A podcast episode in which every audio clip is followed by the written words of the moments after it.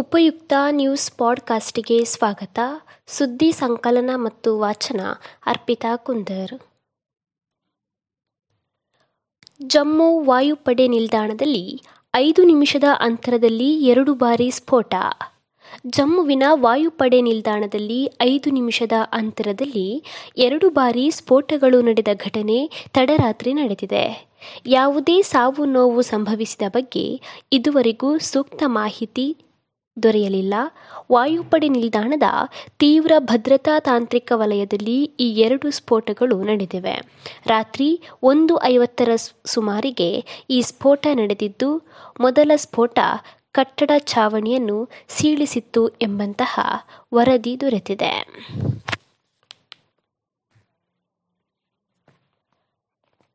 ಬೆಳೆಗಾರರಲ್ಲಿ ಕಣ್ಣೀರು ತರಿಸಿದ ಈರುಳ್ಳಿ.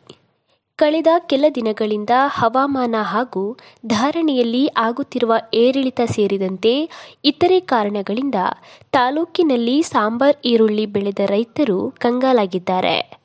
ಕೆಂಪು ಮಣ್ಣಿನ ಪ್ರದೇಶವಿರುವ ಕಾರಣಕ್ಕೆ ತಾಲೂಕಿನಲ್ಲಿ ಹೆಚ್ಚಾಗಿ ಬೆಳೆಯುವ ವಾಣಿಜ್ಯ ಬೆಳೆ ಅರಿಶಿಣದ ಜೊತೆ ಮಿಶ್ರ ಬೆಳೆಯಾಗಿ ರೈತರು ಮೂರು ತಿಂಗಳಿಂದ ಮುಂಗಾರು ಸಾಂಬಾರ್ ಈರುಳ್ಳಿ ನಾಟಿ ಮಾಡಿದ್ದರು.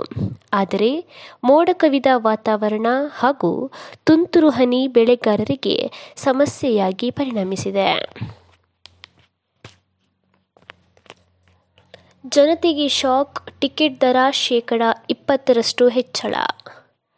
ಲಾಕ್ಡೌನ್ ಬಳಿಕ ತೀವ್ರ ಆರ್ಥಿಕ ಸಂಕಷ್ಟಕ್ಕೆ ಸಿಲುಕಿರುವ ಖಾಸಗಿ ಬಸ್ಗಳು ಟಿಕೆಟ್ ದರ ಹೆಚ್ಚಳಕ್ಕೆ ಸರ್ಕಾರಕ್ಕೆ ಮನವಿ ಮಾಡಿದೆ.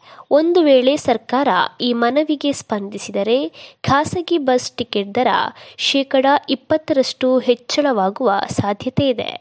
ಲಾಕ್ಡೌನ್ಗೂ ಮುನ್ನವೇ ಸಾರಿಗೆ ನಿಗಮಗಳು ನಷ್ಟದಲ್ಲಿದ್ದವು. ಡೀಸೆಲ್ ಬೆಲೆ ಕೂಡ ಜಾಸ್ತಿಯಾಗಿ ಮತ್ತಷ್ಟು ನಷ್ಟ ಅನುಭವಿಸಿದೆ.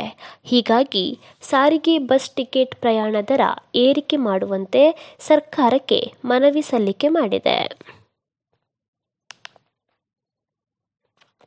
ಸುದ್ದಿ ಸಂಚಯ ಆಲಿಸಿದ ಎಲ್ಲರಿಗೂ ಧನ್ಯವಾದಗಳು.